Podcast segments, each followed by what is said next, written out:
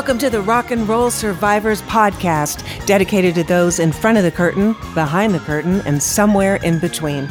I'm Kristen, and on season one, the legendary rock star Patti Quatro joins us to discuss her time with the band Fanny, the fabulous feedback from the international press, David Bowie's contributions to the fifth and final Fanny album, and so much more. So let's get started. So, Patti, I want to pick up a little bit on Fanny being Creem Dream and Creem Magazine. We talked a little bit about it last time. So it was August 1st, 1974. And for those who haven't seen it, I mean, of course, you can look it up.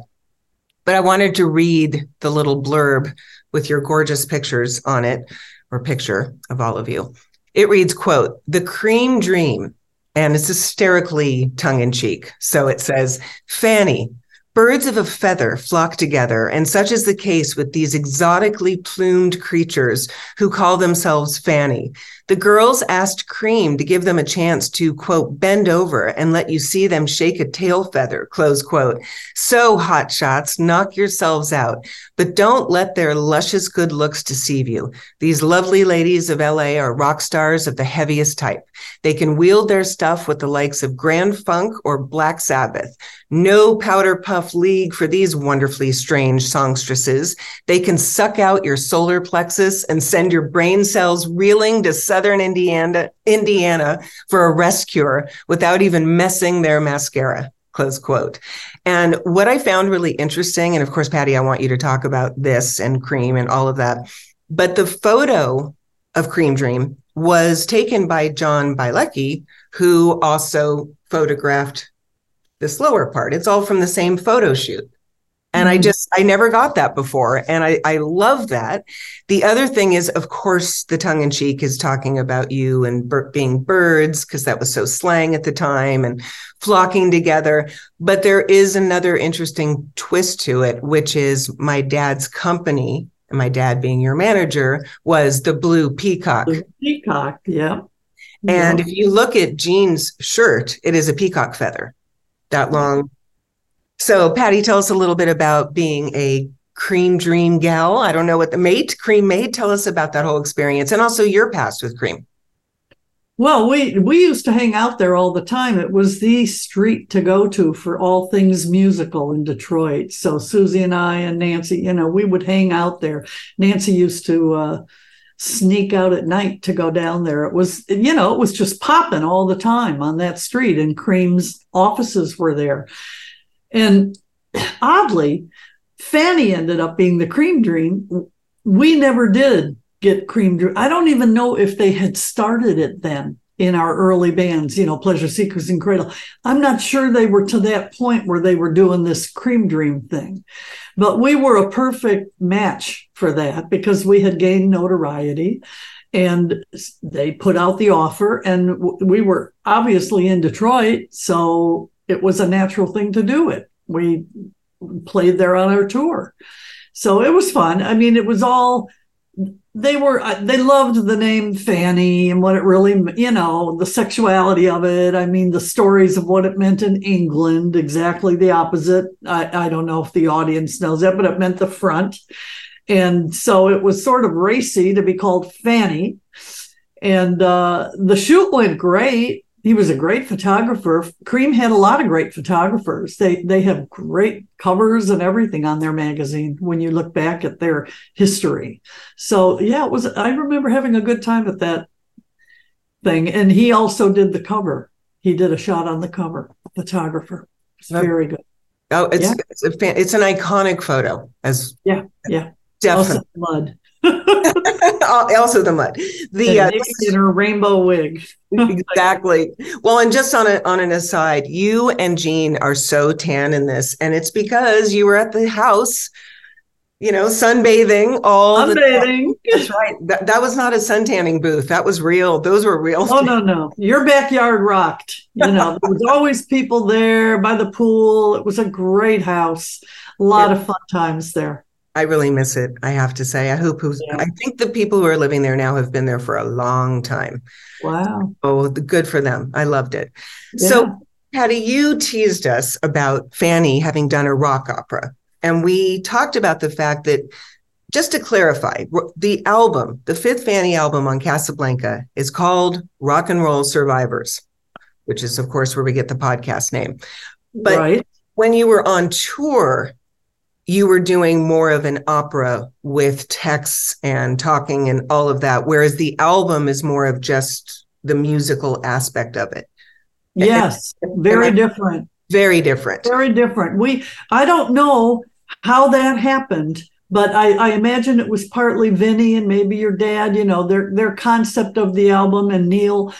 Um, they wanted to do a lot of songs and stuff. The rock opera sort of got by the wayside, and yet it had been a big thing with me and Nickey. We composed much of it, and you know everybody had input. But I had brought stuff from Detroit that was from Cradle, and it was uh, social issues and things. There's nothing we didn't attack. And it's all in the opera. And Nickey had her own very strong opinions of a lot of things too. She mm-hmm. wrote the title song, which was, it really said it all. It was great. Rock and roll survivors. And it goes into this moody part and then it kicks, you know. It was a very cool tune. And it comes through the opera in different sections. It, it reprises a little. And we even had an apologia for the rock opera. It starts with pieces of different songs and does rock and roll survive? You know, it keeps it's haunting. Yeah. So like an overture? Yes. It's sort of like an overture beginning and it, it it plays different things. Nickey wrote some very important songs in it, engineered and just like him, and you know, ones that will when we discuss the opera, mm-hmm. and I have the whole script and I all know spoken pieces. Yeah, I mean, it's amazing. Before certain songs, each girl would take a social issue and talk about it, whether it be sexuality or gay, whatever it was. We would talk drugs, you know, and Fabulous. Fabulous. We we definitely will be touching upon this as we do a little more sleuthing. That's a tease mm-hmm. for the listeners. But one of the things that you and I discovered after our last conversation because you had said before that you didn't think you did Blind Alley, but in fact, this new incarnation of Fanny, you did do Blind Alley. We did Blind. I, I did Blind Alley with them. We did um, You're the One. We did uh, Peculiar. Ain't that peculiar? But, we did, but in the opera, Blind Alley's in there. Absolutely. And it's such Two a times. yeah. Well, and it's such a great story. If you're going to do an opera, it's yeah. so, lyrically, it's so visual. It fit. It, it fit, fit, into what we were doing. That's why we used that one. Absolutely. We, we didn't pick any of the others, but we did use Blind Alley. Well, the first line, take care of yourself. This is your story. Yes. I mean, yeah. that's an incredible line and it just sets the stage. So, of course, it makes perfect sense that you would use it for the rock opera. And again, yeah. we're going to get to it, but shifting gears or shifting chords, I'm not sure. I want to spend this conversation, and depending on how long it goes, we may pick up on it for the next episode. But I want to talk about your three guitars. I want to talk about your guitar case. But before we get to this, Am I understanding correctly that your two guitar inspirations for you as a guitar player was uh, Jeff Beck and Leslie West?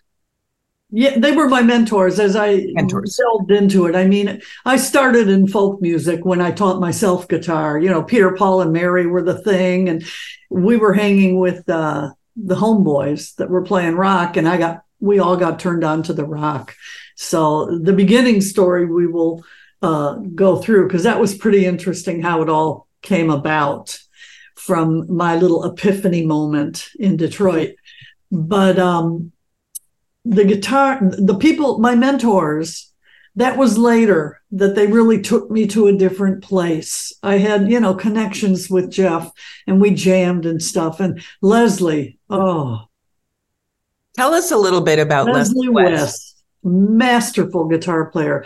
He started in the Vagrants. It was a band in New York City, and they played all the club circuit and everything. And he stood out, this big guy, just rocking the guitar. He was so talented. And I'm trying to remember how we actually met. I think it was from being on a bill with them. and we became fast friends all the time. I saw him through the years, different points as we got older, and he got skinny because he had, I think it was diabetes that took him down. He lost a leg. I mean, it was really sad. And he kept touring. I mean, he's just, he's played with so many people, even guest spots on their albums and stuff. He has a huge legacy, just huge. So to interrupt for one second, when you say he, he saw you playing or we playing, that's Pleasure Seekers, correct? Or Cradle? Cradle. Okay, so he saw you in Cradle. Cradle. He saw me in Cradle, where we were writing and doing much more avant garde stuff. And we were on a bill with them. In fact, the first time we played with them, it was after the show. And we were standing there talking on the floor. And some fan came up and said, Oh boy, you play great for chicks. And Leslie, I said, Yeah, well, suck my dick and Leslie fell on the floor laughing. Big Leslie, he was rolling on the floor. And years later, he told me, Do you have any idea how many times I've used that line? That is well, in his case, it's a little different, but you're that's so funny. That is hysterical. Well, I got sick of it. You know, it was the normal thing. You play, you know, the club owner saying, Oh, you're the backup singers, come on this way. You know, I mean, just the disrespect and the not realizing girls were there playing the instruments. Oh, God forbid. God you know, it was pretty funny. But they Leslie, were- he loved that stuff, and he and he really respected the band and uh, loved what we were doing. The whole band, Felix, Leslie, Corky, they were all so supportive. Mind you, of course, they were trying to hit on us, but there was a respect there. Like I said earlier, we played hide and seek. We had pasta dinners. They came to the house. We just we played with them more than once, and it was always fun. Wonderful. Well, if that's the case, let's start with your custom guitar gifted by none other than Leslie West. Leslie West. And I'd love you to talk a little bit about it and show it to this the audience. This is it. It was uh, there was a famous music store in New York City, Manny's, and of course, being a New York City boy, yep, there it is. Yep, it's the only one in the world, and he gifted it to me. He they made it for him custom so it's it, it's an unusual one you know what they put on it and everything and I don't know why he gave it to me, but I was so happy to get it. it. It's an amazing guitar. I mean, I didn't use it a lot because I had my two favorite ones, right? My SG and my Les Paul for studio. But I played this on gigs too. And it was just very cool to have a guitar that was his that was passed on to me now that he's gone i mean i cherish it it's it's just amazing to have that gift because he was, I admired his playing so much. He was just a master up there. The moods he would create. Oh, Leslie well, was. It says so much about how he felt about your playing that he gifted you his guitar.